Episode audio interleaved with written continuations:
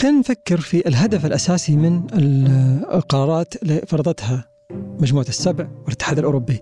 هل هي تهدف إلى تقويض قوة روسيا المالية أم تهدف إلى قطع الإمدادات الروسية عن السوق؟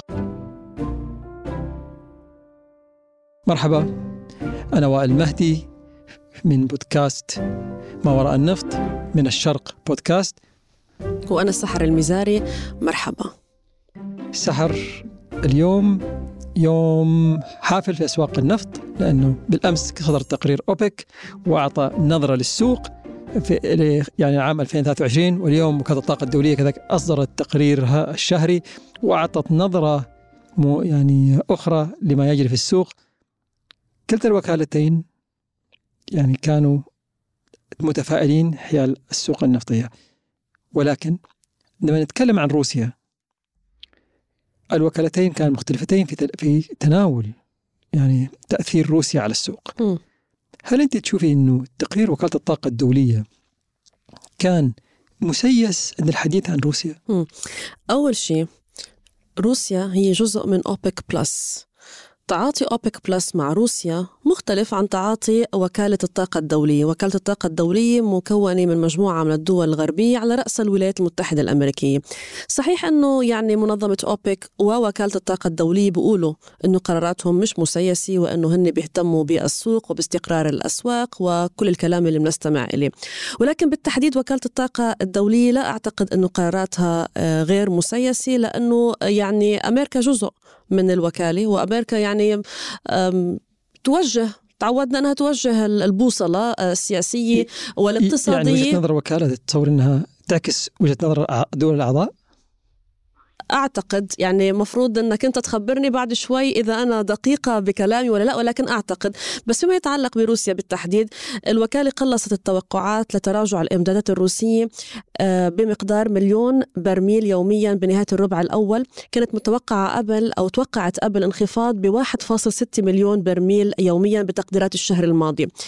آه، هاي الجهود الأوروبية أو الجهود من قبل مجموعة السبع والدول الأوروبية على روسيا يبدو وائل بأنها يعني مش عم تنجح حقيقة آه، بيعني آه، وضع قيود حقيقية على النفط الروسي لأنه يعني ما زالت عم تنتج آه، روسيا.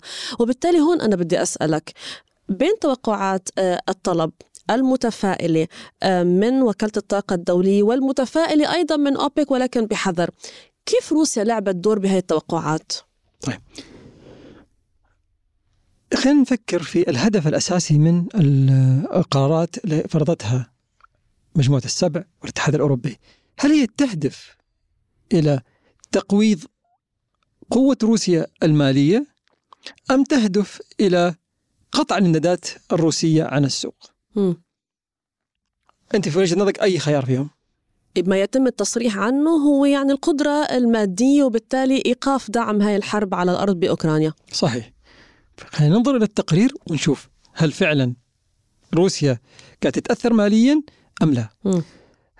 على الأرض روسيا لا زالت تصدر كميات قياسية. م. يعني حسب تقرير وكالة الطاقة الدولية الكميات اللي صدرتها روسيا في يناير كانت عند 8.2 مليون برميل يوميا. وهذه كمية ليست ليست بعيدة عما تم تصديره في ديسمبر. النفط اذا النفط الروسي لا زال يتدفق إلى الأسواق بكميات قياسية. نظرا إن هناك تخفيضات قاعدة تقدمها روسيا. وكذلك هناك دول مهتمة بالشراء من روسيا مثل الهند والصين اللي عندها قدرات يعني تكريرية عالية وتستطيع الاستفادة من المصافي الروسية خصوصا إن الخام الروسي هو خام متوسط الأورال. خام متوسط حتى يعني مثلا آه، نظرنا إلى يعني آه، آه، اسبو كذلك اللي يتجه إلى الصين. الخامات الروسية هي خامات متوسطة. هذه الخامات مناسبة جدا للصين وللهند لأنها استخدامها في المصافي ينتج ديزل أكثر وهذه الأسواق تحتاج ديزل أكثر من الغازولين. طيب ولكن سؤال لي هلأ إن كان فيما يتعلق لكن نتكلم عن القدره المالية. الآن من ناحية التدفق الأسواق. النفط الروسي لا يزال يتدفق. لكن ماذا عن القدرة المالية سحر؟ القدرة المالية بحسب تقرير وكالة الطاقة الدولية آه انخفضت آه، خلينا نقول الوا... ال... ال... الإيرادات النفطية وإيرادات التصدير النفط الروسي في يعني يناير بنحو الثلث مقارنة بالسنة الماضية. أصبحت 13 مليار دولار. هذا الجانب هو يعتبر نجاح لمخطط مجموعة السبع إنه روسيا أصبح الآن دخلها من تصدير النفط أقل. لكن صار فيني أسأل؟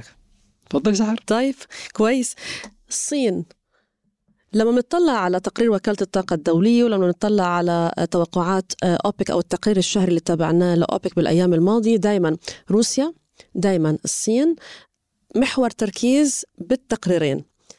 الصين كل التوقعات بتقول إنه الصين يعني آه، رح نشهد آه، يعني زخم من قبل الصين رح يرتفع الطلب من قبل آه، الصين لأنه الصين رفعت القيود من بعد zero COVID والآن مستعد يعني فتحت اقتصادها لجذب الاستثمارات والاقتصاد ويعني كل هذا الانفتاح الاقتصادي.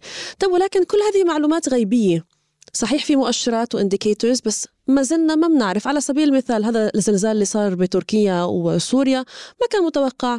ونتحدث الآن يعني آه، عن آلاف القتلى ونتحدث عن تداعيات اقتصادية يعني آه، بملايين الدولارات من ناحية إعادة الإعمار التأثير على آه، الميزانية والموازنة وما إلى كل ذلك. وبالتالي شو هي الضمانات في السوق أنه ما يحصل شيء بالصين أو زلزال أو كوفيد جديد أو أي طارئ آخر؟ اتصور السوق لا يتوقع الأسوأ من الصين الأسوأ خلفنا م. يعني موضوع كوفيد كان على أشده في السنوات الماضية م. الصين عادت إلى آه النمو تدريجيا م. خصوصا هذا هذه السنة الأمور تحسنت في مطلع هذا العام النظرة التفاؤلية أكثر حيال اقتصاد الصين وكذلك حيال الطلب على النفط من الصين فإذا نتكلم على السوق إنه هل السوق يتوقع مثلا آه انخفاض الطلب من الصين أو انخفاض الطلب في العالم يعني يبدو أن الكل يتوقع الأسوأ خلفنا. حتى وكالة الطاقة الدولية اليوم راجعت توقعاتها نمو الطلب في الصين. الشهر الماضي كانت متوقعه نمو الطلب في الصين بنحو 800 ألف برميل. هذا الشهر توقعت أنه راح آه، يعني أو راجع توقعاتها يصبح الطلب الجديد 900 ألف برميل يوميا. م. هذا دليل أنه هناك تفاؤل كبير جدا وهذا التفاؤل كذلك نسمعه من دول أوبك. يعني رئيس مؤسسة البترول الكويتية آه، الشيخ نواف الصباح ذكر في مقابلة كان في الهند الأسبوع الماضي مع بلومبرج إنه آه، يرى زيادة الطلب من الصين هذا العام. فهناك تفاؤل كبير جدا. طيب. يعني رح اسالك أتمنى أكون جاوبتك على السؤال. رح أختم البودكاست بالسؤال اللي أنت بلشت تسألني. أنا رح أسألك إياه نفسه. هل مسيسي قرارات وكالة الطاقة الدولية يعني مرة مرة جديدة. أه، نتحدث عن تفاؤل من وكالة الطاقة الدولية فيما يتعلق بالطلب على الجانب الآخر تفاؤل حذر من أه، أوبك. هل هذه القرارات مسيسة؟ أه، روسيا جزء من أوبك أمريكا جزء من وكالة الطاقة الدولية. يعني كيف نفهم هاي التوقعات والتدخل بين السياسي وأسواق النفط؟ هذا سؤال جدا مهم لكن جدا حساس سحر لأنه كل هذه كل الوكالات بغض النظر لابد إنها يعني حتى لو عزلناها يعني سياسيا وجهات نظرها الاقتصادية وأرقامها لازم تأخذ بالاعتبار المعطيات السياسية. وأعطيك مثال ليس هجوما في وكالة الطاقة الدولية يعني وكالة مثل مثل أي وكالة أخرى. وكالة الطاقة الدولية لسنوات طويلة كانت تتكلم عن آه، نمو الطلب من الطاقة المتجددة وأهمية الاستثمار في الطاقة المتجددة على حساب الطاقة الأحفورية. م. الآن انعكست هذه الأمور كلها وكاله الطاقة أصبحت أكثر يعني آه، دعما لمعاوده الاستثمار في الطاقة آه، أو الوقود الأحفوري فهذا الوضع ألا يعكس تغير يعني في منهجية وفي سياسة وكالة الطاقة الدولية؟ أكيد لأنه يعكس كذلك حاجة الدول الأعضاء، دول الأعضاء في وكالة الطاقة الدولية الآن يعانون يعني من آه، مسألة نقص الإمدادات الناتجة عن ضعف الاستثمارات في السنوات الماضية. فلا يمكن أن نتخيل أنه الأمور راح تكون في معزل أو إنه الكل قاعد يتكلم في يعني آه، برج عاجي. كل الوكالات لابد أن تتأثر بالوسط المحيط. يعني جاوبني مسيسي أو غير مسيسي وكاله الطاقة الدولية؟ اللي بدك إياه. أفضل أفضل تعليق على هذا الأمر هو كلام الأمير عبد العزيز بن سلمان عندما وصف أحد السيناريوهات يعني وكاله الطاقة الدولية نتكلم عن الحياد الصفري بانه بأنه سيناريو ال La La Land. لا لا لا أنت طيب. وصلنا لنهاية البودكاست اليوم في ما وراء النفط. كنت معكم أنا السحر المزاري. وأنا وائل مهدي. شكرا على المتابعة وبكرة يوم جديد وموضوع جديد. bye bye. شكرا سحر.